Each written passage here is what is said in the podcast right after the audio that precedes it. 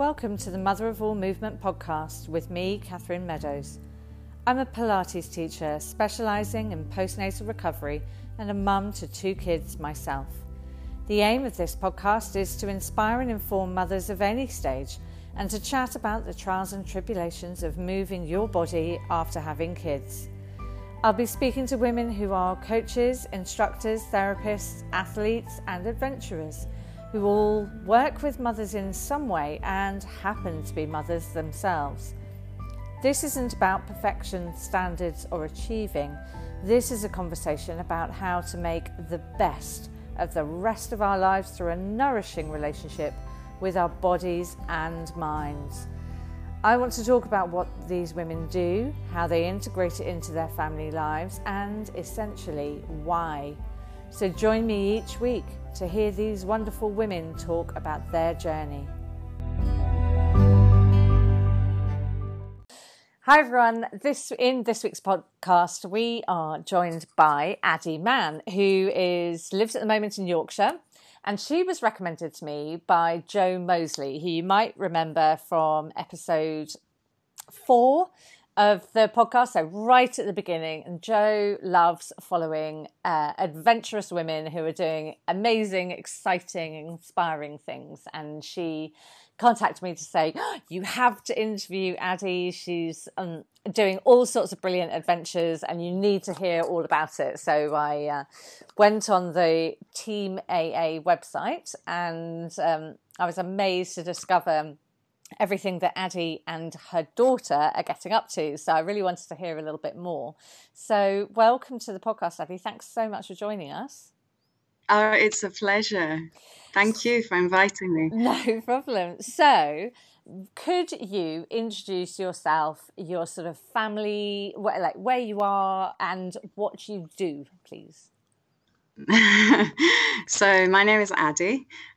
Uh, it's the short for Antigone, which is an ancient Greek name. It's um, the name of, of a lady who apparently dies for her beliefs. Uh-huh. Uh, so it's a very powerful name. Uh, if there's anything at all to a name, I, I have lots of expectations to live up to and, and to make sure that I'm courageous and hopefully I don't die as young as she did. Oh, no. um, I have a lovely daughter uh, who is my moose and uh, who inspires me to be a better person and who makes life definitely a happier place. Her name is Athina and she's uh, 10 and a half. And I named her Athina after the goddess of wisdom and the city I was born. And I thought, once again, if there's anything to name, I hope that in her life she's wise and that she's fair and uh, that she's clever. Um, we also have a small dog, Shadow, uh, who is a working dog. She comes to the University of Leeds every day with me, and she spends her time underneath my desk. And at lunchtime, she goes on well-being activities with the students and the members of staff at the university. And we also have a goldfish called Wanda after the film, a fish called. oh, that's amazing! And so you you mentioned that you work at the University of Leeds. So what do you do? Yes, uh, I work in the management team in the School of History, but I've I've uh, found a little gap in the market uh, because the university is a place where incredible ideas thrive and people with with creativity they can create lots of things. So I created lots of well-being activities and a program. And, and so I'm, I'm the person that encourages others to do a little bit more with their lunch breaks at uni and to get a little bit more active and to invest in their mental well-being and their happiness levels. Um, and when I'm not doing that, I'm also one of uh, Britain's um, crazy female adventurers that mm-hmm. explore canals on interesting vessels with Athina. and I do my fair share of extreme endurance as well. Gosh, and you certainly do. Looking at your um, at your sort of profile on your website, so um, maybe we'll start with um, your um, your sort of movement, exercise, sporting life. Um, have you always been sporty and into sort of exercise since when you were? Did you, did you grow up in Greece?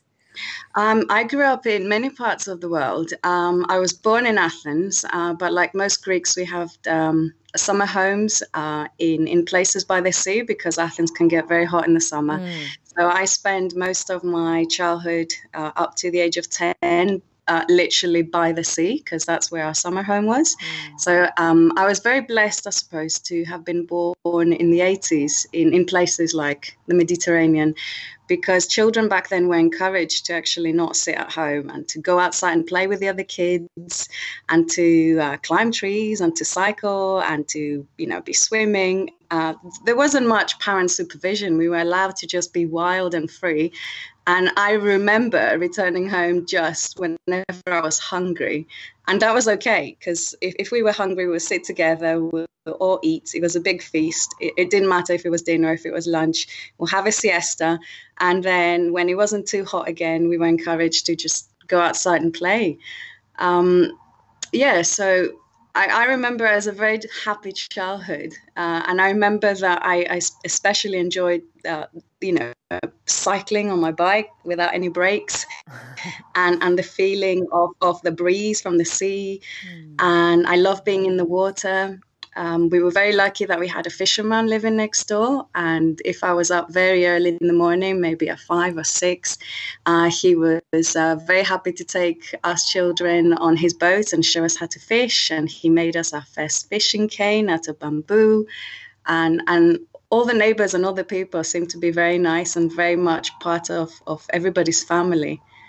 Um, so that was up to the age of 10. Oh, sounds absolutely um, idyllic.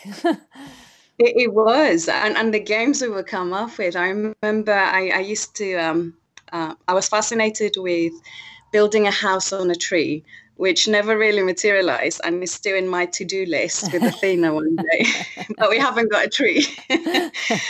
um, and and I remember I was obsessed with it, and and the best it got at some point was that I I, I stuck a few planks on the tree. I dug a massive hole underneath it in case intruders were trying to climb on it. Uh-huh. I covered it with leaves, hoping that they would fall in. so I was actually. Um, always covered in mud, uh, bruises, cuts. Uh, once I returned with a split chin because I fell off a cemented wall. Um, I broke a tooth playing chase with the boys.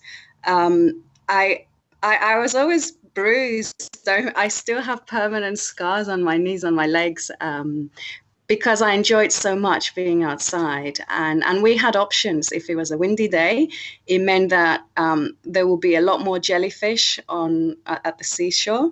So we would try to stay out of the water because it really did sting. I would come out and I would be covered in red slashes from mm. the tentacles that broke.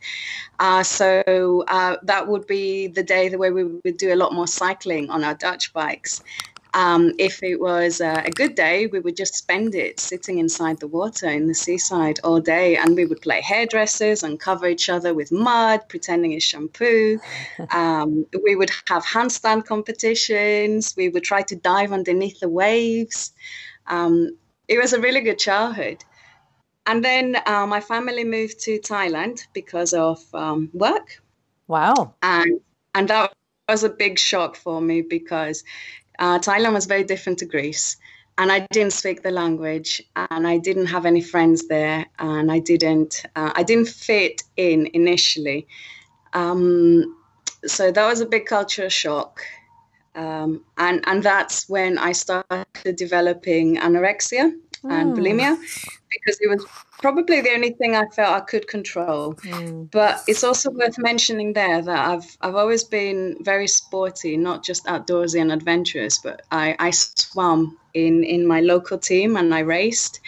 Uh, and I swam from Monday to Saturday, two and a half hours a day. So when I moved to Thailand and I stopped racing and I stopped swimming, and, and that was a lot of hours weekly that I had stopped doing my swimming, uh, my body started changing and I started putting on weight. And and as a teenager, um, I think you're more sensitive to these things and, and the comments people make. And in Thailand, everybody was very slim. Mm. So I could see that I was different biologically, that I wasn't the same as them. And, and I had become fixated with trying to be very skinny and try to fit in in a place where I felt a little bit left out. Um, so I remember the first years in Thailand were very difficult.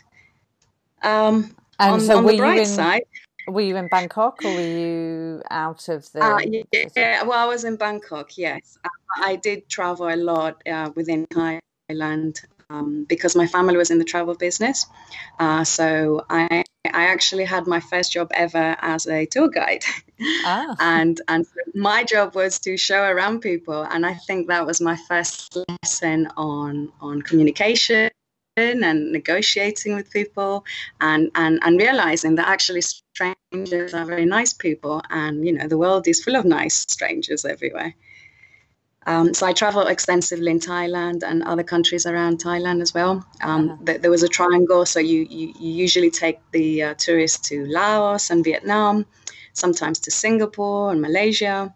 So I, I did quite a lot of traveling for a teenage girl. Yeah, and it, it was um, it was probably my biggest um, education to that point because I did live in a little bubble up to that point. I, I went to private school in Greece and it was a Christian school, and we lived in a nice neighborhood. So to move from there to Thailand and live by the canal, by the river, and, and see the buffaloes with the children riding on top of them, uh, it was it was very different to what I was used to. But it was very important to see that as well. Yeah. Um, so Thailand was amazing in terms of nature and and the lessons that one learns about being humble and being appreciative about life because having worked there as a tour guide gave me an opportunity to see that people in very poor areas uh, were always very excited to see a little white girl. And, and I remember they were not shy at all. They would come up to me and they would touch my nose because I had a bone and they didn't. And they would try to touch my skin and stroke it because I was white. And, and they were very welcoming and very happy. No matter how little they had, they were the happiest people. Mm. And, and it, it kind of, without realizing at the time, it, it made me realize that um, you could have very little and still be a very happy person and that life is a gift and that you make the most of what you have at that point because I, I saw it in these people. Um, um, yeah, that sounds an amazing combination for childhood and, and especially in those teenage years to get that uh, life understanding, you know, a little bit more sort of um, uh, connection with the sort of diversity of life as well. That must be um, must have been a real education, like you say. Yeah, I would open my my window in the morning to let the light in, and and I could see the uh, the canal next to us, and it, opposite that it was the right. And there were little toddlers, maybe five, six, seven years old, and they were all sitting on these huge beasts with the big horns, uh, the rice buffaloes, but they were harmless and they were riding them like cowboys. And and it was amazing to see that if, if this creature wanted to kill this child they could do that in no time. But obviously they didn't have the capacity or the brains to do that.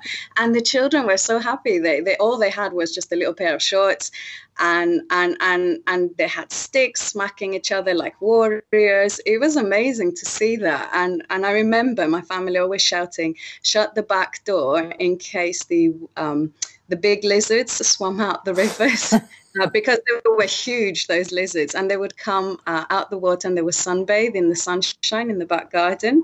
But there was the odd occasion that we found one of them in the living room. So nice. it, it, the experience really connected me with nature and, and to become immune and used to cockroaches and grasshoppers and buffaloes and massive lizards and snakes and all those things become part of your day-to-day thing and you just learn to check your shoes in case there's a centipede inside of it before you put it on. And you learn to shut the doors uh, at nighttime for the massive mosquitoes and, and to switch off the lights. And, and you just cope but you're constantly if you live outdoors like we did on that survivor mode uh, but it becomes second nature to you. Uh, it really was a fantastic education that's incredible. And and did did your family then move on, or was this then you after after you got your first job? We was it were you then uh, um, independent? Wow, I I've always been a free spirit. So at the age of eighteen, I decided I was going to write a letter to my family and say that I am leaving. I am going to Spain to explore the world with eighty pounds. Wow. Okay. Uh, and and and that's what I did. Uh, however, that said, uh, I, I had bought an airline ticket, and my godparents are Spanish, so they they lived in Spain, so I wasn't totally homeless and an orphan, but it, it was still a, a, brave thing to do, and and and to make sure that my family didn't try to convince me not to. I thought I won't tell them, so I literally just uh, turned 18 and wrote them a letter, and I thought, right, I'm an adult now. I am officially ready to explore the world. And, and I thought Spain had to be the next destination. Um, and why Spain? Oh, because of your godparents. So you you had somewhere yes. to head towards. Yeah. So what did you do in Spain? Um, well, I, I, continued with my education and I, I, lived with my godparents for a while. Um, and then, uh, much to my own disbelief, um, it's, it's shocking because you just get um, a bit dragged into that consumistic world and and and and living in a city and and I couldn't believe it but soon after I, I became a city girl I, I started working for um, uh, the ex minister of foreign affairs um, and then I was headhunted by a media agency so I worked with them and I was flying out to Barcelona and uh, to Paris, organizing events. Um, and, and I suppose to, to many people that would have been the dream job and the dream lifestyle. But I, I felt there was something missing and I was I couldn't explain what was missing and, and why I wasn't feeling uh, satisfied with that. And and and and it's it only worked out years later that it clicked in my head and now i'm able to see that it was actually the nature the nature and the adventures and and being outside that was missing mm. um, the stilettos and the meetings and all that just wasn't for me i it just wasn't ticking the boxes and so um, and and at this point were you still uh, struggling with the anorexia no, no, that that was um, going back. Uh, that was uh, very soon uh, repaired. I think uh, it was two years that I was struggling, just being a pair of bones, and, and then eating excessively and not wanting to go outside because I was feeling very self conscious. And then again, being anorexic. Uh, I saw a doctor, and, and a doctor, um, instead of trying to convince me to eat and telling me I'm anorexic, he actually said, Listen, if you carry on like, like you do now, um, you will never be able to have children when you're older and it was at that moment and that comment that made me think, oh no, that will be awful because I always wanted to have a child and I always wanted to be a mom. And and that just got me back to eating and and it gave me a focus and and and from there, you know, taking one step at a time, I realized uh, no, I have to eat and I have to be healthy and look after my body because I, I one day want to be a mom. Mm. So it lasted about two years, but it's incredible how one sentence can be so powerful and how people can just plant a little seed in your mind. And, and that's probably the best attitude to help someone who's got anorexia instead of telling them and forcing them to eat or shouting at them. Mm. Yeah. Um, Okay, so now uh, at the moment you're in Spain and living living the life and wondering what's coming next. So, what did come next for you? Uh, so next, um, that that dragged a little, and uh, and next I, I became a mom when I was 28, and that just uh, was a truly life changing experience because um, I had an emergency C-section because both Athina and I were were struggling, and it was unfortunately down to medical negligence and, and no availability of beds, and it was a um, it was a medical practice university type of hospital in Madrid. And so they, they didn't make a few good calls when they had to. As a result, um, yeah, Athina and I had a difficult time at that point. And then there was more errors when they did cut me open. Her nose was parted in half. Um, so uh, that was pretty awful. And, and I never heard her cry either. You know, you do all these prenatal lessons about when your baby comes out and you put them to your chest and you hear them cry. Uh, nothing went like that, which is uh, an important lesson here that you can prepare for all you want in life, regardless of situation, but you can never predict what's going to happen and you can never be fully, prepared for all the scenarios. And the scenario was that Athina was practically dead and she needed reanimation. Her nose was parted in half, oh. and we had to stay in hospital for a week, uh, Athina in an incubator and and they never really put her to my chest. I never heard her cry and and i only met her about 24 hours later. Oh. and and it was a terrible experience. And for me that was a a turning point of of you need to start living life and you need to start seeing you know like what what is it that that matters and and what are you compromising for? Um, but but Athina's birth was um, yeah, was truly a shocking experience. Mm. Um, because of that, um, she she she had for a very long time breathing issues, um, mm. problems, and she was also born asthmatic. So I spent a good four years of her life in hospitals, in and out. Um, terrible nights of of her not breathing, her lips going purple. I, I remember I spent a lot more of my nights in hospitals than I did sleeping.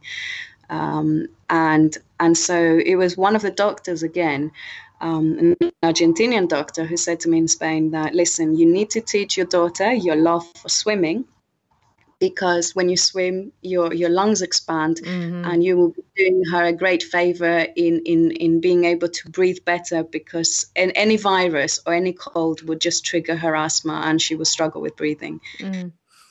So he, he he said to me, "Why don't you consider, you know, building building the lungs?" And and you obviously have a background and you like swimming and you have the sea next door. You know, um, let's let's start working on that. So I taught Athina how to swim, and he then went on to Athina had to cycle and and we just got really creative with with sports and i obviously didn't expect that athina will be able to keep up the pace swimming next to me or cycling or running. But I knew that all those sports were giving her the opportunity to breathe better and to to be healthier. And um, as as someone who had suffered with with uh, not appreciating my body, I, I mm. wanted to rewrite history, and I wanted for Athina to realize that our bodies are incredible, and our bodies can not only overcome asthma and breathing issues and and and um, being upset and being distressed and being stressed and all of those things that come with it. But uh, they, they are just, if you treat them nice, like you can do a lot more than you think.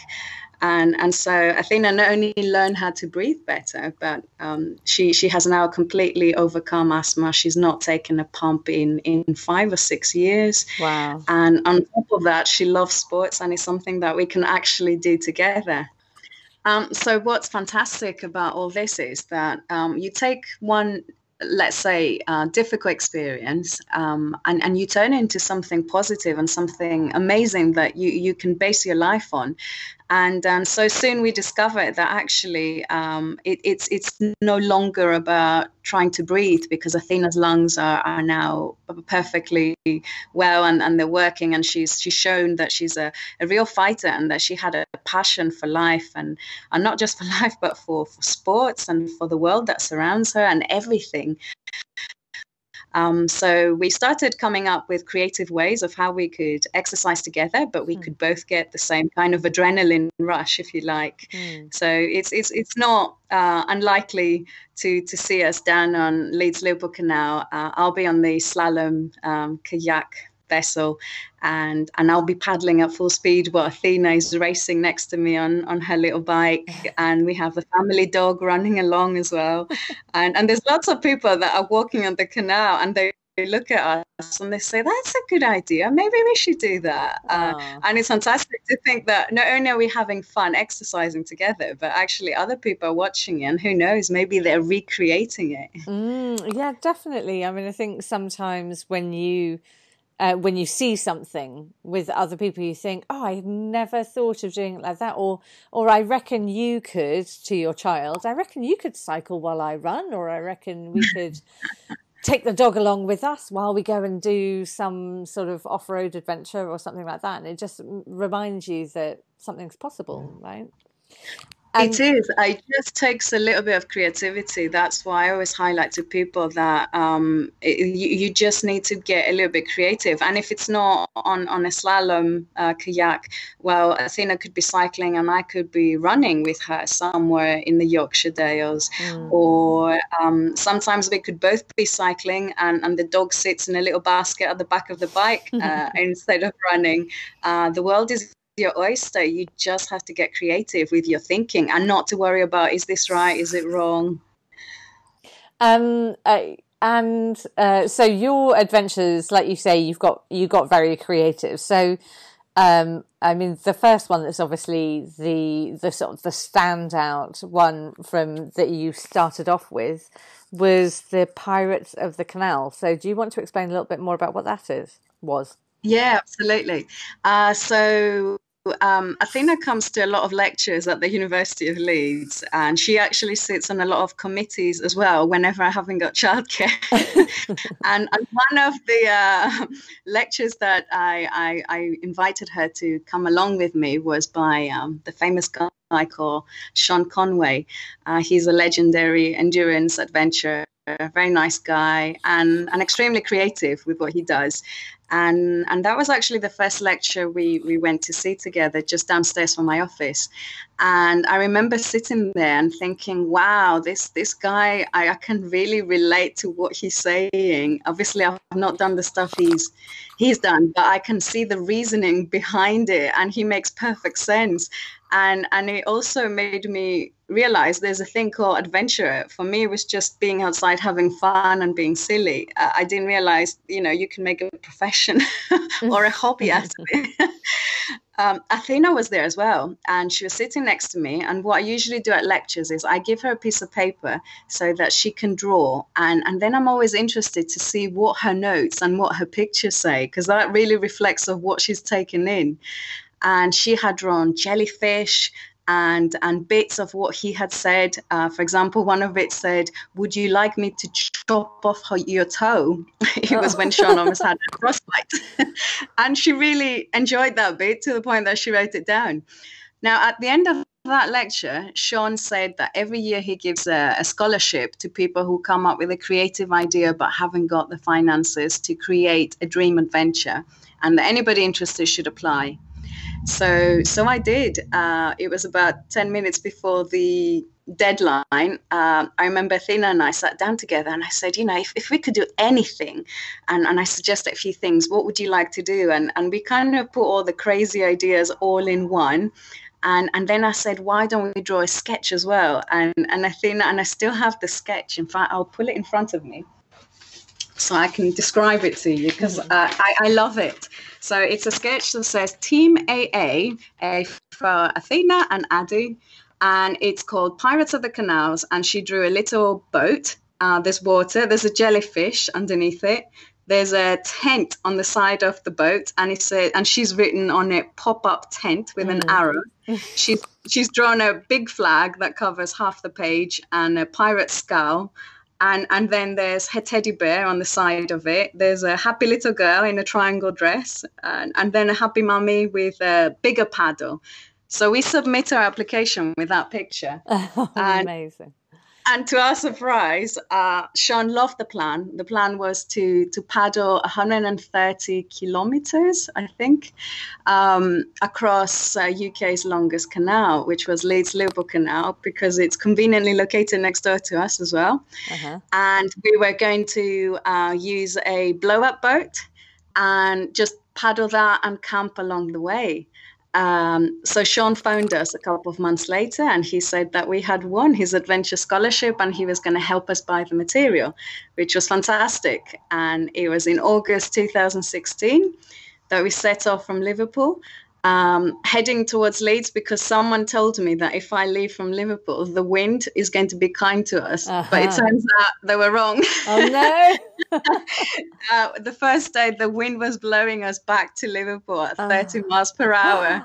and I was cursing the person that oh. told me to leave from Liverpool. um, but it was amazing. We, we named the blow up boat Boaty McBoatface after the uh, on social media people had yeah. voted the name for a different vessel and it wasn't picked and i thought but that's a fantastic name i said i'm, I'm keeping it uh, and boaty made us proud um, despite being a blowout boat we, we managed to get to leeds and we only had one puncture along the way and and I remember it was at the Five Locks in Bingley because we wanted to get out and get ice cream, and we didn't see the rusty nail on the side of the wall. Oh, no, we never got the, ice cream. cream. we never got the ice cream, but uh, it was incredible because it was the very first time uh, both Athina and I had ever fixed a puncture on a blow-up boat. Mm and Athina was so proud because I, I we went through the manual and he said just place a sticker on a dry area and then just pump the air back in and and you know wait and and and Athina took responsibility and and she she was part of the repair team and and that was a great lesson for her that actually you know things don't have to end when when things go wrong. You know there is going to be a way around it. Um, but before that there was of course the moments of panic of quick we have to evacuate. You get out first. I'll be throwing the bags out. You catch them in the air.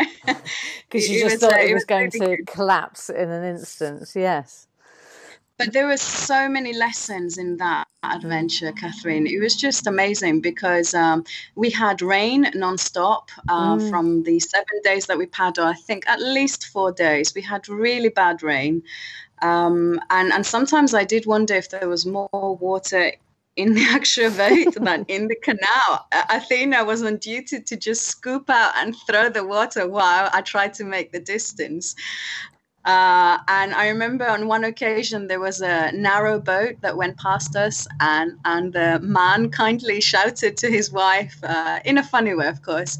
He shouted, "Mary, look what I found! Two drowning rats!" Uh, referring to us. and and he shouts and he says, "Would you like to come on board for a hot drink?" Uh, which which sounded like music to my ears at that point, and and we did, and it was the first time we've ever been on a narrow boat, uh, and there he was, like a stranger, inviting us on on the boat. And the minute we stepped in, I was really conscious about, oh, we're going to soak all his beautiful wooden narrow boat. but but he didn't mind, and his wife came out with a tea towel and one of my most humbling moments was to actually see her kneel, and she was a pretty aged lady, kneel in front of Athina so that her head could be on Athina's height, and she wiped her hands dry. Oh. And it was such a beautiful moment. And you you think to yourself, wow, this is what happens when you go out. You meet extraordinary people, mm. everyday heroes that nobody sees and nobody gets the chance to to meet. Mm. Uh, and and one thing led to the other. They tied the boat on the back of their narrowboat and they towed us for a couple of bridges. They they served us hot drinks. They showed us their family albums and how they made their own narrow boats from scratch. Oh.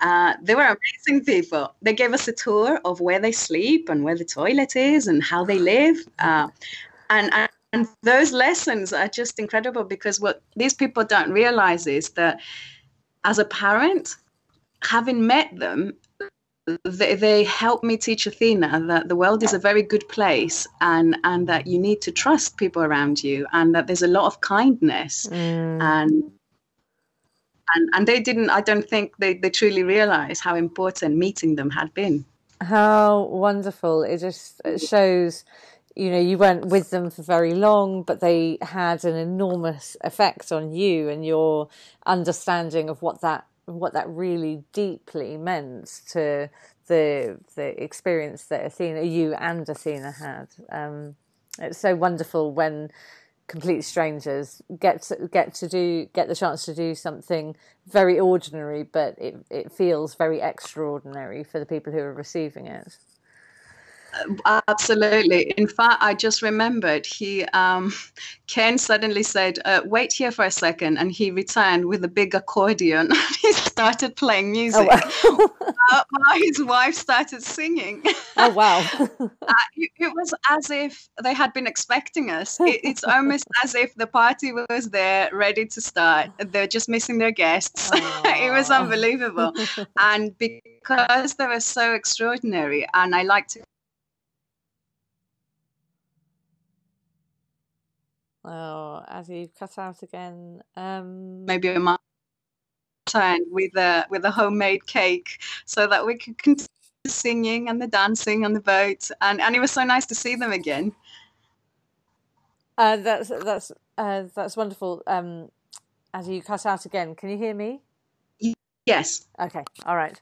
Um, all right. That's fine. We'll keep on going. Um, okay. So, so I just checked your website, and actually, your trip was 130 miles, so 210 kilometers. Oh. That really is an, a, a, very long way, and in continuous rain and all the rest of it. How did you, um, you know, how, did Athina? Was she paddling for a lot of it? Was she? I mean, you said she was scooping out uh, water as well, but. You know, so I, I think, uh, and she was at this time six, seven. Uh, she was, um, yeah, seven years old. I mean, I think um, of my yeah, daughter well, now, who's a slight, slightly older than her, and my my son's slightly younger than her, and I can barely take them for an hour's walk without whining and needing uh, snacks and all the rest of it. So, um, how, um, is that just the preparation that you've done? That she was, uh, you know uh, well used to going off on little trips with you and things. She had a good understanding of what was required. How how did you prep her for that? Well, um, so when Athina was little, I had lots of creative ideas on our workouts. Some included um, Athina, for example, sitting in a pram and me wearing my rollerblades and and thinking that I'll be a lot faster if I rollerblade and push the pram than if I walk. That was one. I, I had a bicycle, so we gradually progressed from there to Athina sitting at the back of my bike and me uh, riding the bike everywhere with Athina behind me and asking her, Do you want me to go faster on the downhills and faster than this? And, and she would go, Yes, mommy, and more and more. So speed, adrenaline, being outside, uh, doing things that she could clearly see that nobody else is doing, uh, but it's it's a mommy and daughter thing. To her became a norm, and I've often highlighted it's important to understand uh, there is no such thing as normal because uh, what's normal to me, it's not normal to other people. And what's normal to Athina about what mothers and daughters do together is obviously not what every mother and daughter does. But to Athina, that became a reality. Um, yeah, mom does go fast on the hills and we lift our hands and you know we feel the wind uh, on one occasion uh, before the ironman that I, I, did I remember I, I had to uh, incorporate some upper body training, and childcare has always been an issue, obviously, being on my own and with my family living in Spain. Mm. Um, so uh, there's only so many times you can ask your friends to babysit for you, and, and I feel uncomfortable asking asking people so that I can get a workout. And in an ideal world, I wanted to be Athina with me while I do the workouts, not physically doing it, but you know, like being there. So when I turn my head, I can see her and I can smile at her and she can give me a thumbs up. And so I, I came up with um, swimming in lakes and towing Athina in a kayak. So I would put Athina in a kayak with all her toys and her packed lunch. I would tie a rope around my waist and the boat, and I would tow that around the lakes. And I could do that for hours. I think once I, I did it for four or five hours. Uh, now, the key there was communication. So while I swam, I couldn't communicate with the Athina and hear her. So I made her a cone with a piece of paper. And I said to her, Now, if you need to speak to mommy, you need to shout through the cone and tell her. so there we would be. And she would go, Mommy, I need to go to the toilet. So we would stop. She'll go to the toilet. She'll jump back in. We'll have a quick catch up, how she's feeling, if she's enjoying herself. She had a pillow to lie down she wanted to nap. Um, it was brilliant. And people who will be like perhaps kayaking on the lake, they'll be asking each other, What's this woman doing? and I remember a friend saying, someone asked, I said, what did you say? Said, oh, that's just Addi. She's just, you know, doing her workout with her daughter. uh, but Athina was so into it and she understood um, that this is supposed to be fun. And she also understood what, what the importance of what I was doing for, that this was part of my own workout of trying to get strong for a race. So she would use the cone and she, I could hear her say, Mommy, arm higher. so she's become the arm this... was dropping gradually, right. and she would try to coach me and, and telling me that I have to put my hand higher, go faster, go slower, turn, or I'm, I'm diverting. So it, it was hilarious. Now, this is a fine example of, to us, that's normal. to us, it's perfectly normal that I swim and she sits in a kayak and I'm pulling her. Um, so the Leeds Liverpool Canal was was no different to any other thing that we've done before. Mm. It was just another fun adventure that we actually sat down and thought about together. Um, we, we didn't think it through completely because it kills the adventure and it kills the fun. You can't micromanage every detail to it and and we realized that 130 miles like you say not mm. kilometers mm. Is, is a big distance mm. but what i've always done with endurance races is i've always broken it down in small manageable manageable chunks so in my head we were going to do i i can't think now of the, the number but x y z distance every day and as mm. long as we pretty much stuck to that it was doable and and I knew that I could paddle until my arms dropped from morning until night because I love endurance. I was also aware that Athina wasn't going to do much, um, and and I had no expectations of her doing it, but I I wanted her to be there. I wanted her to experience it, to see it. I wanted her to try it. And I wanted her to be there at the finish line and to feel that she was an essential part of why this succeeded. Um, but I also understood that you know the power lies with with me, and and I'm the one who's going to have to do all the work. So the night, uh, not the night, the afternoon before we started from Liverpool. I remember we were sitting at uh, BBC Radio uh, for an interview, and the nice lady called Helen, who was interviewing me, one of the questions was, "How did you get into paddling?" And I vividly remember saying to her, Well, I, I haven't, as in yet, I've not done this before, but I'm sure that from tomorrow I will get into it because I have to get to Liverpool. and she was laughing. She says, Are you telling me you don't paddle? I said, Not yet, but we will learn because we've got a long way to go and plenty to practice on. And and this is how I see the world that you give it a go, you practice uh, whatever you can, make it fun. Make it fun is the key. I knew this was going to be bonkers and fun. Um, the people walking across the canal thought this was insanity, but they were so entertained. And, and seeing how happy they were and, and, and how happy Athina was, she was, she was just amazed at the swans coming next to us, at the. Um, uh, voles swimming. She asked me to rescue one because she thought he was drowning. Uh, the dogs jumping in the canal, trying to save us, or, or, curious to see what the squeaky yellow boat was about. She loved that connection with the animals, and and and, she was taking her very big first lesson on you, you're talking to people and you're sharing a part of your life and what you do, and that that is okay to do you, you you're not on your own you're not an island we we we all somehow are part of other people's lives even if we will never find out um and uh, and your adventures have continued with each other. I mean, you've also done you've you've kayaked across uh, Bala Lake in Wales. Have have you done the other two lakes yet as well? Um, we, we did, yeah. That's part of the three lakes challenge. So we did Wales, uh, we did Windermere, and there's one left, the biggest one in Scotland, uh, but there's no escape out of it if you get it wrong. So um, I'm saving that for spring or summer when the weather gets well, because actually it was thanks to our love for the uh, Pirates of the Canal journey um, that that we we decided we actually love paddling and we love being near. Uh, and and looking into it actually there's there's um, there's a lot more to be said about the wellness that comes from being close to water or on water. Mm. So I do try to use that as as part of our happy family moments to to create activities around water. Um, so we still have quite a few lakes and and rivers and canals to paddle. lots and lots to go. Um, and Pirates of the Canal turned into Pirates a uh, a double episode, a uh, sequel. Um, so in uh, 2017, you hit it again. So what happened in the second time? so of course the, the, the media is a demanding place isn't it? Because once you do something they, they ask you can you now do something bigger and better and crazier? And there's nothing i love more than the challenge. So i said to athina you know like uh, I, you know would you like to do something else?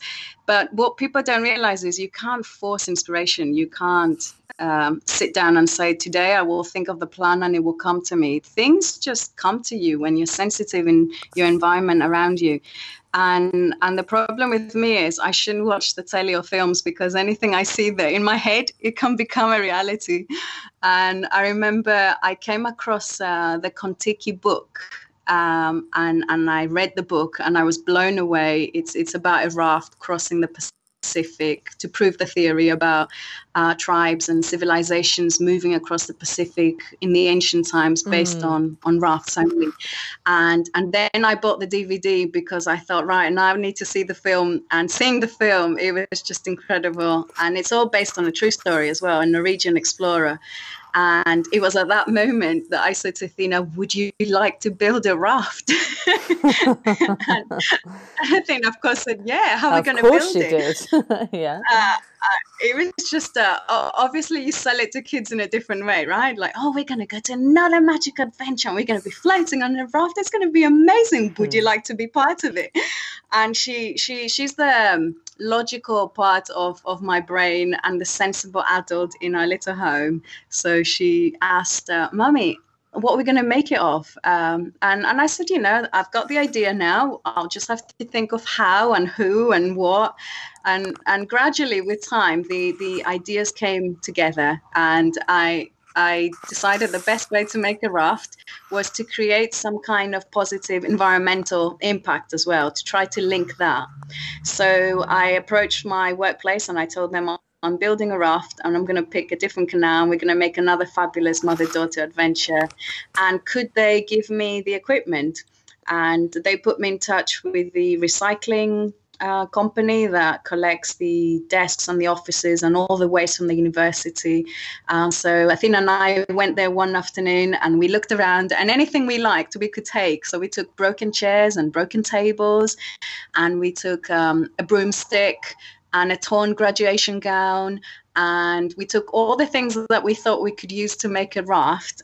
And then we went to um, construction site and we asked them to give us water pipes because in my head the water pipes will hold the raft afloat okay and and the guys um, they were very entertained they couldn't believe it they said you know we, we get uh, people come here to ask things all the time, but they never asked us for water pipes to build a raft before. uh, and, and, and they said, Where are you parked? And long before I, I knew the car was stocked up full of pipes and everything that I needed. And, and yeah, the guys are great. I seek help from some very good friends um, who had a farm in the middle of nowhere in York. And we stayed for about a week or 10 days um, in the farm trying to build a raft. But there was quite a few engineers involved in the project as well. Um, and, and then this fabulous uh, Kon-Tiki style raft was born, um, and, and we decided to take it across Lancaster Canal, starting at Preston, because it's the only canal that hasn't got any locks or bridges. It weighed a uh, lot. It was okay, very right, heavy. Because, and because you couldn't negotiate the locks. Yes, because the Leeds Liverpool one, you had to get out a hundred yes. times or something, didn't you, for all of the locks and yes. carry the boat and all of that. So right, so Lancaster, no locks. That's a good good to know. No locks. So it, was a key. Uh, so uh, our raft looked very stylish. It had a broomstick as a mast, um, and I, I turned the old bed sheet at home with the graduation gown into sail with my sewing machine. So that was there, the symbol, the emblem. Um, we used some of the old chairs to tie our, our luggage on because we were camping along the way. Um, it was fantastic. I vividly remember there was a guy who was 80 plus years old and he was walking on the side of the canal and he was tearful and he was saying, I have never seen anything as exciting as this on Lancaster Canal. Uh, and again, it was the people along the journey. Um, that, to me, physically, that was even harder than Leeds Liverpool Canal because of the weight of the vessel, and it wasn't designed for waterproofness and buoyancy it was just stylish and funny, but it was uh, very heavy. And and I knew Athina would be too little to paddle that. So actually, she she enjoyed walking on the side of the canal with uh, my support crew and the dog more than she did paddling. And it's it's what she did after a couple of hours every morning. She would give it her best shot, and then she would say, "Right, mom, you're on your own, but I will be cheering for you from the canal oh. side." Um, and then people would stop by and they would ask me, How do you take your tea? And they would meet me later on and they will throw chocolates and biscuits on the vessel and, and bring me tea and inquire about the journey. And I think that the most uh, wonderful memory from that, among many, many incredible moments, was one morning when a man with a walking stick came and while we were getting ready to get on the raft, he, he said to Athina, Would you like to come and see my unicorn? Oh. and, and, I thought, That's the strangest thing. Uh, and and I, I, I asked more about it. Turns out he was a farmer and very close to the canal he had lots of goats, but one of the little goats was born with only one horn, and he called it his little unicorn. So oh. that morning, he invited us around to feed the goats and to help him get the eggs from the ducks.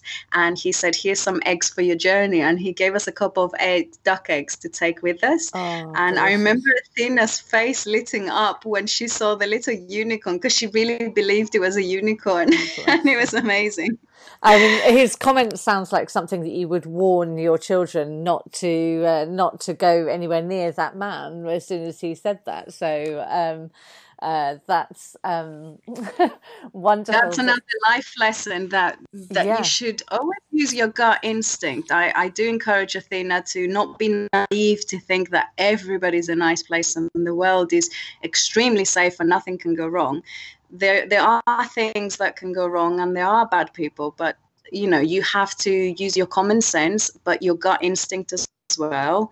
And yeah like if, if you put the two together and and you're more positive than negative i think you give people a better chance to actually show you that they're very nice Mm, absolutely. Well, that, um, okay. So, gosh, where do you even go from there? Um, have you? Have well, you so, sorry, I, I, forgot to mention mm. doing that bit. Um, uh, we also collected a lot of plastic because I thought, well, if Athina doesn't really want to paddle, but she wants to be part of it and enjoy all the good bits, I gave her a net and I said, well, what you could do is you can fish the plastic that we find along the way on the canal and, and make sure that at least we leave a cleaner canal around us. And it was a lesson there about environmental pollution and that we can all help, even if it's not your rubbish and it's not the plastic that mm-hmm. you threw in. You know, you can pick it up because you saw it. And she was very happy to do that. As long as you make it fun for them, then they want to be part of it. So I gave her a nice fishing rod and I said, So your job will be to be fishing out plastic. And what we did is we had a massive net behind us and we would throw it in just to highlight to people passing by how much plastic there is. And I would say to them, This is the stuff Athina fished out in just one day or in two days. Wow. It, it became almost bigger than the the raft itself. And and so it's important that when you do things in life you try to to cause some positive impact yes it's important to have fun to build happy family memories um, but there has to be something a little more profound and we need to take a little responsibility for the world around us uh, to at mm. least leave it better um, and I think the project, the whole raft project, uh, ended up a finalist at the University of Leeds Sustainability Awards because of the impact we were trying to leave in the environment. So that, that was very nice to, yeah. to be, I think, invited. And it was very nice for me to see that my daughter's at the university invited as a guest to see that she has created positive impact for the society. Oh, that, yeah, that's that's really wonderful, and you're absolutely right. Um, you know, um, us us giving back makes makes it so much of a deeper experience, something that you can really um, feel and see the impact of so much more than just creating some memories or whatever it is. You know, um, appreciating Absolutely. your surroundings. Okay, so where do Addi and Athina go next? Um, what what have you done since then, and what other plans have and adventures have you got? Well, it's an interesting one because um, I have a very good example of when things go wrong or if they don't go the way you want them to go, not necessarily wrong. Um, so last summer, we decided we were going to go for Pirates of the Canals number 3 uh-huh. and and it was a very ambitious plan because it was going to be 320 miles um, and we are going to do that in four weeks. Um, we were going to use a brand new controversial vessel called a coracle. Uh, for those of you who don't know what a coracle is, it's basically like a like a round shaped vessel that if you try to paddle on left and right, it will send you spinning in Spins circles. Around, There's yes. a special technique. And, and don't they that. use it in? I'm trying to think where I've seen one in India or somewhere like that. In, India and in Wales as well for fishing. Um, it's uh, you, you can make a coracle in one afternoon. That's how solid they are. Okay. it's it's like a little woven basket with a fabric on top of it, with a thin fabric, and you have to get in very carefully because it's very easy to just step in it and and fall in the water. Once you fall in, you there's no human way of getting in it again, and you have to exit the water. Um, so I thought that disastrous little vessel sounds perfect for my next adventure. Mm. Um, I said to Tina, obviously the coracle is very little there's no room for two of us and the equipment to wild camp along the way. What would you like to do? When I told her the plan, she said, Oh, I would love to cycle across the canal because I can go fast and I can wave. I said, No, that's that's great. So she was in charge of, of little pooch and cycling on the side while I was going to paddle the coracle. That's ridiculously slow and yeah, not not made for speed or covering distances. Um, it turns out I, I hadn't thought the plan through carefully because I had absolutely underestimated the power of uh, having water on the canal. That's an essential part, but also of the support crew. So in the previous adventures, I did have friends as support crew, and and and I appreciate their time and their efforts and everything they've done. And without them, I've always maintained that it wouldn't be possible for us to do what we had said we were going to do.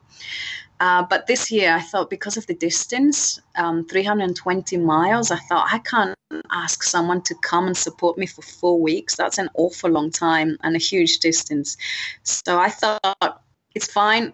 I, I, will carry all the equipment and and and yeah, all Athina has to do is just cycle. I'm a superwoman. I'll do it. But it totally backfired. It backfired because it was really heavy to carry the stuff. Uh, and it turns out when I reached the canal, the water was so low, uh, it wasn't even reaching my knees. Uh, I could walk in the canal, which I did. I put everything in the coracle and I was pulling it. I was towing it across the canal, which is ridiculous. Oh, but it was the summer when there was a lot of, of um, dryness and there wasn't enough water in the canals. Yeah. So I should have seen that coming. Um, and I insisted for many hours to just keep going, pulling it. And I almost tore the fabric from underneath because it was touching the, the ground. And then I thought, right, moving on to plan B, I shall carry the coracle on my shoulders oh my and all the gear in my hands and I shall walk. and I think that that was the worst idea I've ever had. Um, it goes to show how stubborn and determined you can be when, when you really believe your own dreams, but there's a point where you just have to say to yourself, enough is enough. Um, and, and I persisted for a few hours. Uh, Athina was looking at me, rolling her eyes, and, and, and it was the point where I thought, neither of us is going to enjoy this. There's no way we can cover the distance like this. My hands were aching. I was hating it.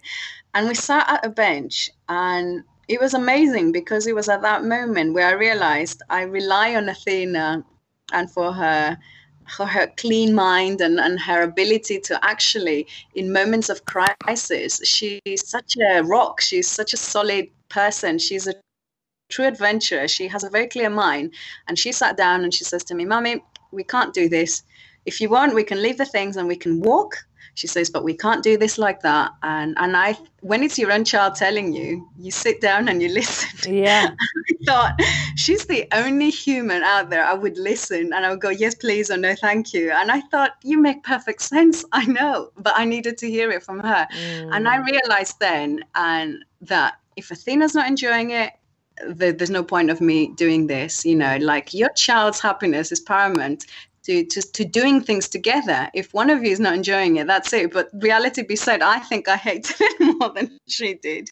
and so, and I was relieved when she said that. Yes, I, I was so relieved. I was thinking, okay, I think if that's what you want, let's just stop. Let's not do it. And what we did instead, we we decided that we're calling it a day. It's okay this time it's just not going to happen and it's fine it's not going to happen the way we wanted it to happen and we could negotiate and maybe walk the distance but that's not what we wanted to do mm. and and so my lesson to her and to myself because i'm still learning every day with her and from her is that it's okay to try something and and not do it you don't lose face you shouldn't be ashamed mm. i i should be ever so ashamed if i stayed at home and i decided i, I don't want to do anything with my life and i that's what one should be ashamed of but not for trialing and and not doing what they wanted to do. So I, I, said to her, What do you want to do? And she said, Let's go to an island. So we went to Scotland to the Hebrides and we had an amazing time instead. But I always use in my talks because uh, I give quite a few talks at the university about well-being and adventuring and i always like to highlight the mistakes i've made and the lessons i've learned along the way because actually those are the things that that teach you and mold you to who you are and and it's all those lessons. So actually pirates of the canals 3 it really didn't materialize and it didn't go at all as it should. And people said oh maybe you should have tried next day. But it wasn't going to be what we wanted to do. So that we don't need to keep trying and trying if we feel that it's not meeting our expectations.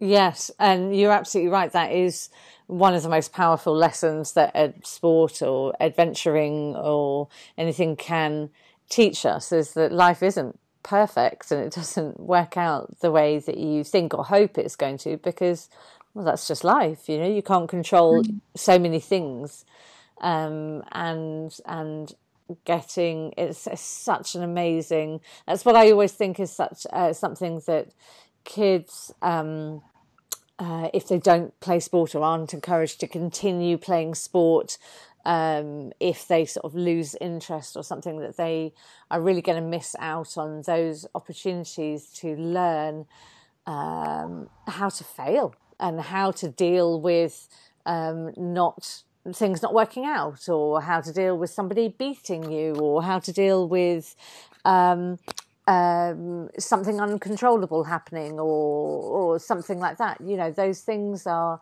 amazing lessons that that are are brilliant for all of us. And you, if you don't put yourself out there to do to to to attempt to learn those lessons, then then you're not going to get them, right? Absolutely, I, agree with all of that, and and I think when people ask me why I do what I do with Athina, it's it's because this is my classroom education. This is my parenting. I, I don't believe in in people telling you what to do, how to live your life, what you should and you shouldn't do. And therefore I would be a hypocrite if I was the one telling my daughter what to do and how to do it. I, I create opportunities and, and an environment where Athina can try different things but but be safe because she's she's with me and and she draws the line of how much she wants to do what she wants to do what she's happy with what she will not negotiate on. Um, and and those are the skills that you take on in life later on. Uh, and and with all that comes an education that you wouldn't necessarily get in school uh, unless you go outside and you do all that. But but more than that, people say to me, you do realize that when Athina is older, she's going to disappear in South Africa and become an explorer, right? and I always say that you know if that's what she wants to do, uh, that's her choice. I I want to think that I gave her opportunities to grow and to realize her own value and mm. to realize that she makes up her own rules of how she wants to live her life. But what I do want is for her to come back and tell me if my legs no longer take me there of what she saw, what she learned, the mm. people she met. That's our only deal that she'll have to tell me about it afterwards. uh, you can't, you cannot not do that with your children because, in a way, that's the education I had and and what I've returned to after all these years. I now crave the outdoors and the adventures more than I did as a child. And, and it's because I'm a parent and I realize how important it is to Athina and I and to, to our well-being. So it will never stop. When people say, Is there going to be more of it? I said, Yes, because this is a lifestyle choice. It's the life we created for ourselves mm. and we know why we do it. So it's as natural as drinking water and going to sleep. You, you crave to be outside and to spend some time together doing things. And you always push yourself that bit more, thinking, Right, what can I come up with now that's funnier, crazier, or that's uh, a little more challenging than before. Um, I haven't got a clear plan of what we're going to do next summer. Uh, obviously, it's going to be a water based paddling adventure of some sort. But um, I, usually these things click closer to the time because there's some kind of panic mode going on of, oh my God, there's going to be the holidays and we've got some time together and, and we need to do something together to remember. Um, and uh, so something to do with paddle sport, and you um, you are one of the female paddling ambassadors for uh, British canoeing. Is that right? So it's crazy, isn't it? uh, and for somebody who didn't paddle before they paddled the length of a canal, yes, that is crazy. And and so, what does that mean to you? I mean, you've talked about you know what you're what you're wanting to encourage in Athina, and it's coming from showing rather than telling her and things. So so is that part of your ambassadorship as well? I I think uh, my commitment commitment to to the world because the world has actually been a very nice place to me, and all these wonderful strangers always, uh, you know, embrace me into their lives. And I thought, right, I, I need to give back. Uh, whenever the opportunity comes. So I, I saw the opportunity for this, and and people have been telling me all along in the in recent years about they never really gave paddling much uh, much thinking because they think it's an expensive sport, or that you need a lot of gear, or that you need to be very technical and very competent, or perhaps at Olympic style level. Um, and and I receive quite a few letters and emails from people telling me that they would like to give paddling a go and and they would like to perhaps do things like the blow up boat with their children because they realize they have a blow up boat and they've never used it and they felt inspired. And I always highlight that it's not a sport that you have to be very rich or a professional because I'm the living proof that you know you can just start tomorrow and all you have to do is find a nearby canal and and jump in, practice a little, and get out. It really is as simple as that. Just make it fun for your children. Uh, or, or there's quite a few women that want to get in the sport and they just don't know how to. Um, so someone commented that I was a, a relatable ambassador because um, people see me as a normal person, not an, a professional athlete. Mm. And the reality is, if Addi can do it, then probably everyone else can too.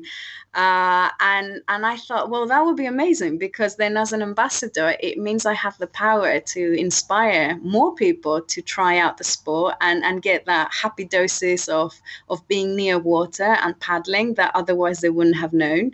So, in that group of ten females representing the sport, there's some amazing athletes. I, I, I, wouldn't even dream doing half of what they do. Uh, they're exceptional women.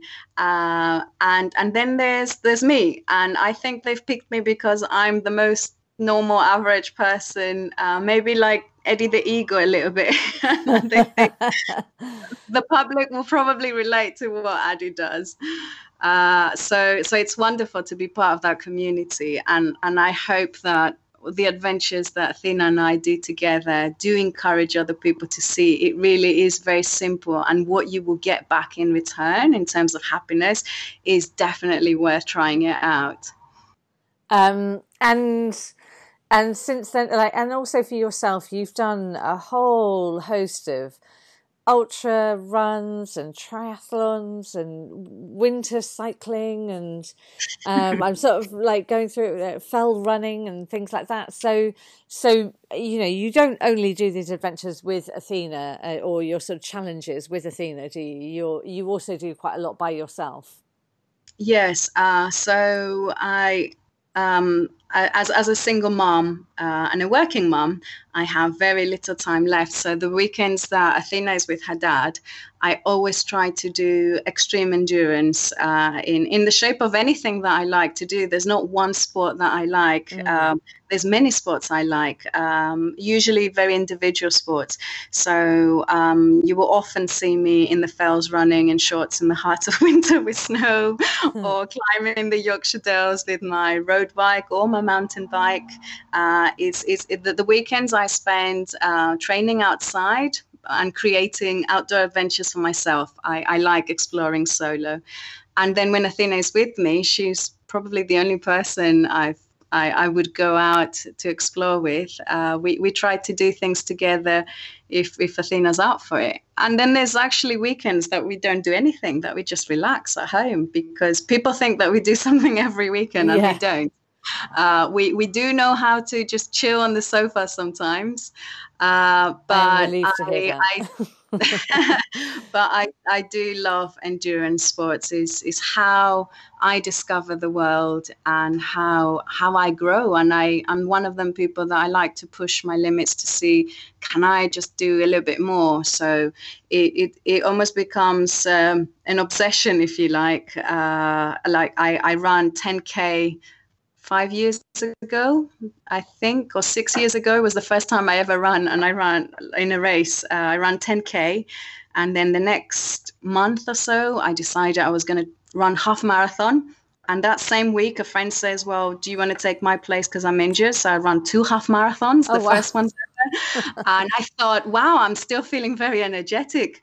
Uh, and then that summer, I thought, oh, I'm going to run my first marathon. So I picked a trail marathon in Snowdonia, and, and that left me really happy. But again, I thought, wow, I'm still not tired. I think I can do something bigger. And, and so it escalated from there every time me trying to find, can I go a little bit further and further?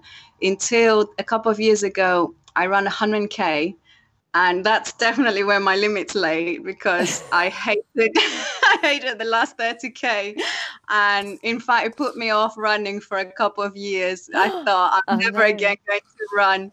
And here's a lesson to be learned that um, sometimes you know uh, you do find your limits and that's fine. Uh, I, I know that my limits definitely are at, at 100k, and, and a lot. I think my happy place would be maybe 50 or 60 kilometers.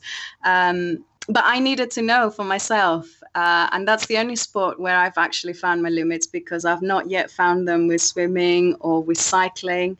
Um, in December this year, I did the North Coast 500, which is 512 miles in six days because it was very cold. So I had to cycle a lot more than I thought just to stay warm.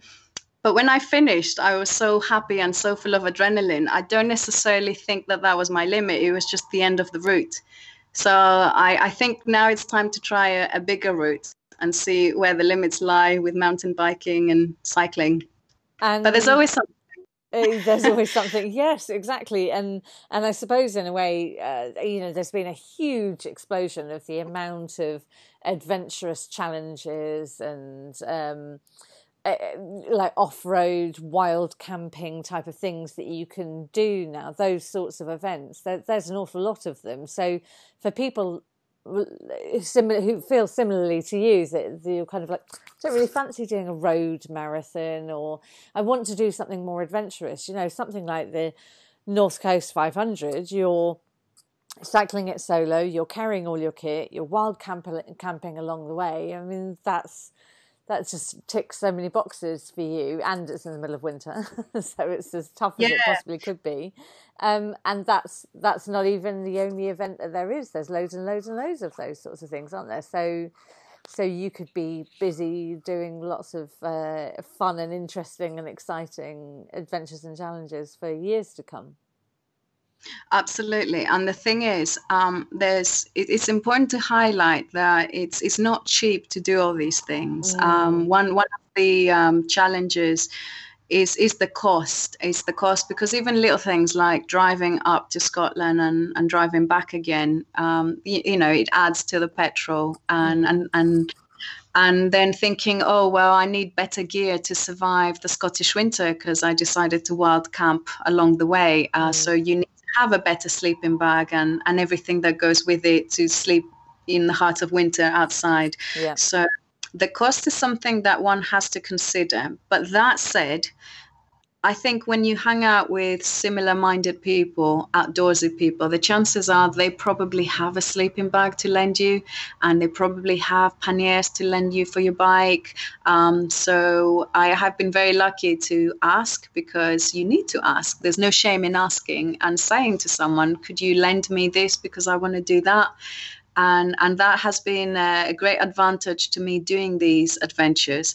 And also the fact that i create my own adventures so i don't have to pay ridiculous entry fees because sometimes it is very expensive. Mm-hmm. i understand where the cost lies because uh, there needs to be you know the the people that are behind it and and and their time and all the work that goes with organizing a race the safety the and the volunteer and the people that help you know put the aid stations and all the rest oh, of it. Yeah, yeah, absolutely. There is a cost associated, so I totally understand. Mm. But it also, but but it means that I can afford to do as many races as I would like to because of the cost. Mm. So I very carefully select maybe one race a year. I've I've come to a conclusion that I could you know splash the cash on one race and then create my own adventures that means that i save on the entry fee and that if i do a lot of the same for example wild camping i can reuse the equipment that i bought and justify yeah the, the cost. So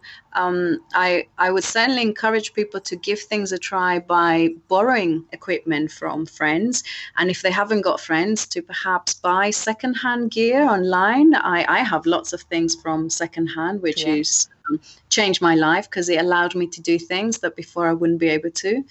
Uh, but more importantly, I think it's the obstacles that, that we put in our head and, and the issues that we see of things that will probably never materialize that stop us from doing things. And, and if you can overcome those obstacles and, and get comfortable with maybe creating a little adventure, maybe not go for the North Coast 500 for a week, but maybe do something near you for a night and include a wild camping session for one evening just to see what it's like. It's, mm. it's, it's a starting point because everybody starts from somewhere. Yeah, yeah, absolutely, yeah. Um, and and actually, you've reminded me that there's the there's a company called the Yes Tribe, and they yeah. do uh, they do little like one night wild camping adventures where you sort of just get a train out from London to go mm-hmm. somewhere, go for um, I think either a hike or a cycle, wild camp and then get back into town and that's it and and it just gives you that sort of momentary total step out of your of your life. Really experience it. So that you know that there's something that you think oh there really is something that i'm really driven by that i want to go and explore a little bit more. Now i can now i know i want to go and do it. So um, yeah there, there's and that, amazing. I, it's incredible. People underestimate how much happiness and, and well being you can get from just two or three hours outside, cycling, yeah. uh, walking, doing something that's not um, in civilization or, or at home.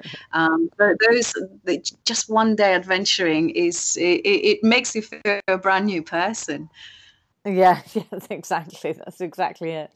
Um, okay, Addi. So, last couple of questions. Um, um, who or what? And I think I probably know the answer to this, but who or what inspires you? uh, obviously, I actively um, search for role models all the time. It's like my antenna is up and I'm thinking, right, I need to find even more people to surround myself with who will inspire me and become part of our life. Um, but yeah, the permanent people, um, some are, are, no longer around, uh, they're dead, but you know, you still hold them in your memory and your mm. heart. So uh, my, my grandma was definitely one of them. Uh, she was um, a, a good, hardworking woman very independent, very confident. Uh, she was a Red Cross volunteer. Uh, she had very good values, and and so um, and I remember she always said to me that if you learn how to live with beyond your means, uh, you will never go hungry. And she was one of them that endured war. So she knew how to save on electricity, mm. on water. She would always say, you know, make sure you switch off the lights. Uh, sweets and, and treats were only given to us as children on a Sunday. Mm. She actually rationed black chocolate. She would give us a couple of squares. Uh, and I still do that with Athina. I still hold Sunday as, as treat day uh, it's supposed to be a treat. You, you need to appreciate food and the value of food and, and why you're having a treat on a Sunday. You just can't have it every day after school. Um, so she instilled a lot of of values in me and she was a volunteer. So she i suppose she was the first person that taught me about the world around us and the people around us and the act of giving and feeling the need to to be of contribution to society to be a useful member. Um, and just like her, my godmother, who's Spanish, um, she she she was exactly the same, um, and and so uh, them two, I would say, are, are key female role models mm-hmm. in my life. Um, Athina, I mean, Athina goes, you know, above anything I can say. uh, talking about her makes me smile. Uh, when people say that your children make you a better person it's true it's not a taboo it's not a stereotypical phrase you you want to leave a legacy behind and that's your children you want to teach them everything you know by example and and you want them to take it to the next level and and do something incredible with it something that you can't even conceive um they they, they yeah I, Athina, I, I don't know how to put it in words. She's definitely, you know, who who makes me want to be around, and and I've promised I'll be around until at least hundred years old because that's what she do. Um, but yeah, she's uh, she's the center of my universe, mm. um, and and yeah, I I think then there's all these other amazing people out there. Every now and again, I'll I'll, I'll go through an article or flick a book or I, I come across a biography of, of extraordinary people that have done incredible things in history or that they're still doing amazing things today. And some of them uh, are very famous and top athletes or inspirational speakers or, um, I, I don't know, environmentalists. Uh, and through the university, I'm, I'm very lucky to, to hear from these people and see their work and see what they do uh, or what they hope to do and to achieve. And, and that is inspiration. Uh, yeah. You, again, they, they shape you into wanting to do something even at a smaller scale. And of course, I think the best example of those people that really inspire me are people like um, Marina. Marina was an 84 year old lady that I met on the North Coast 500 in December. And uh, I only knocked on her door to ask for a little bit of water and to thank her for allowing me to camp on her patch of land that night, even though she didn't know it, and to assure her that I had taken all my rubbish with me.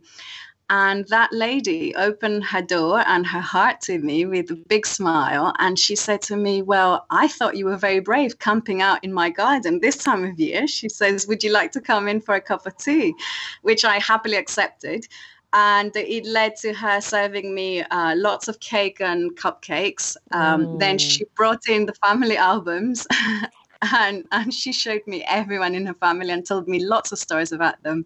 She went on to explain to me about how life in rural highlands is and and and how her childhood had been was incredible. I she was just an extraordinary woman, and and then she disappeared and she returned with a couple of kilts to show me the traditional kilts in the family, and and then she offered me a kilt and she said obviously a hardy woman like myself uh, had earned my spot in the scottish society and that i was now part of the sutherland clan. And she gave me a kilt to take with me. Uh, and i couldn't believe it. I i'm not usually one to be lost for words but nothing i could say could sum up how touched i was by the generosity of her soul for sharing her stories and who she is for her sharpness. She she was a sharp cookie. She remembered everything uh, and and she was an incredible storyteller as well and, and meeting her really touched me. I, I was asking her, what does she eat for breakfast? You know, how can I live that long and be as incredible as she I was asking her for life tips, um, and and I promised that I was going to return with Athina because um, what's amazing about these solo journeys is that I have so many stories to tell Athina, and every time something amazing happens, I always think I can't wait to tell Athina who I've met and what happened. And and Athina said she wanted to meet her, so I've got her phone number because we're very good friends now. And I called her and I said to her that I was going to return with Athina so she could meet her in person.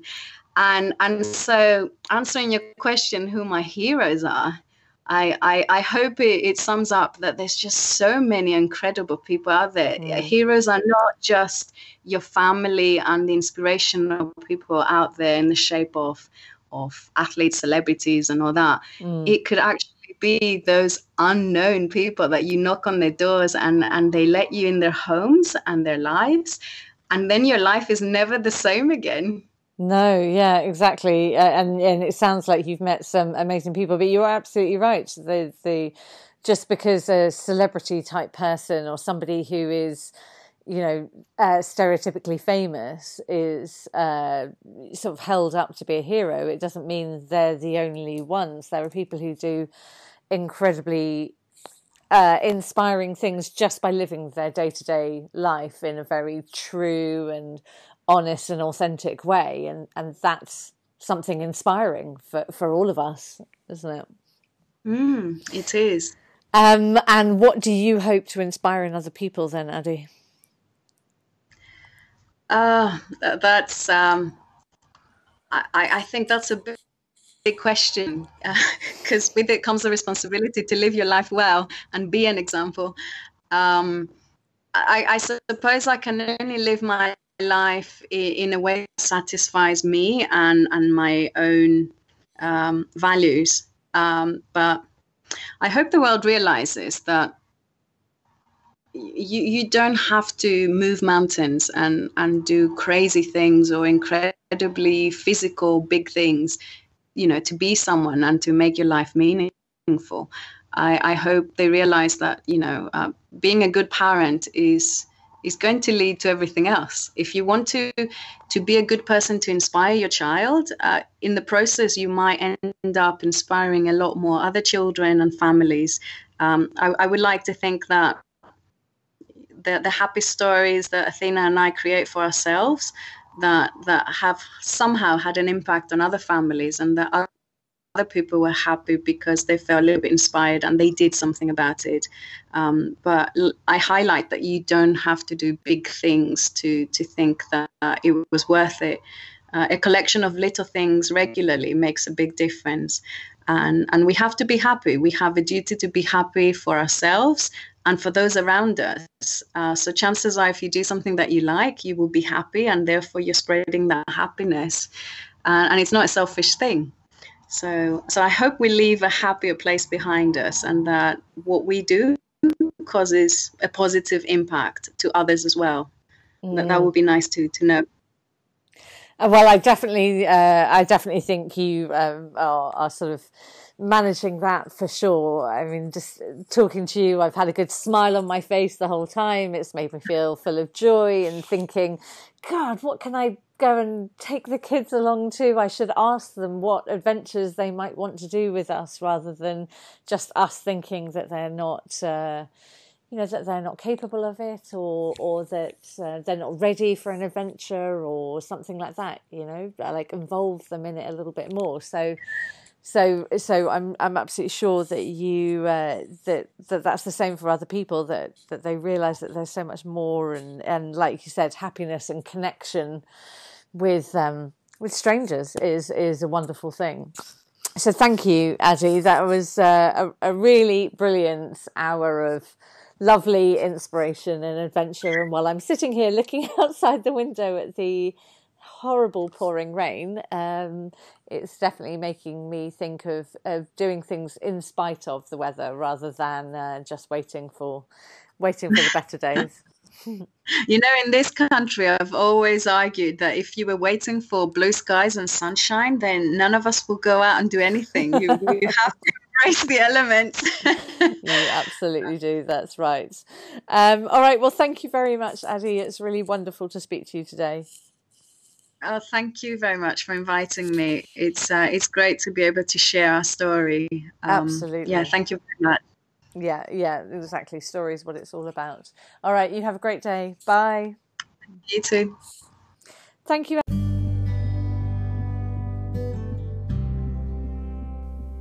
Thank you so much for listening to this episode of the podcast. I hope you found the content interesting and worthwhile.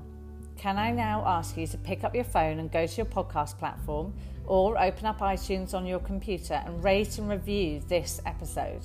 You can review as many episodes as you like, so even if you've done it before, it doesn't matter. I make these podcasts because I feel it's a necessary conversation to be put out there. I take the time to choose a variety of interesting guests and I want to reach as many women as possible. However, I do it all for free at the moment. To keep on reaching more listeners, I would love to eventually get a sponsor, and that requires ratings and listener numbers. So please help me to make this podcast grow more by taking the time to let me know what you think now. Thank you, and I look forward to you joining us next week.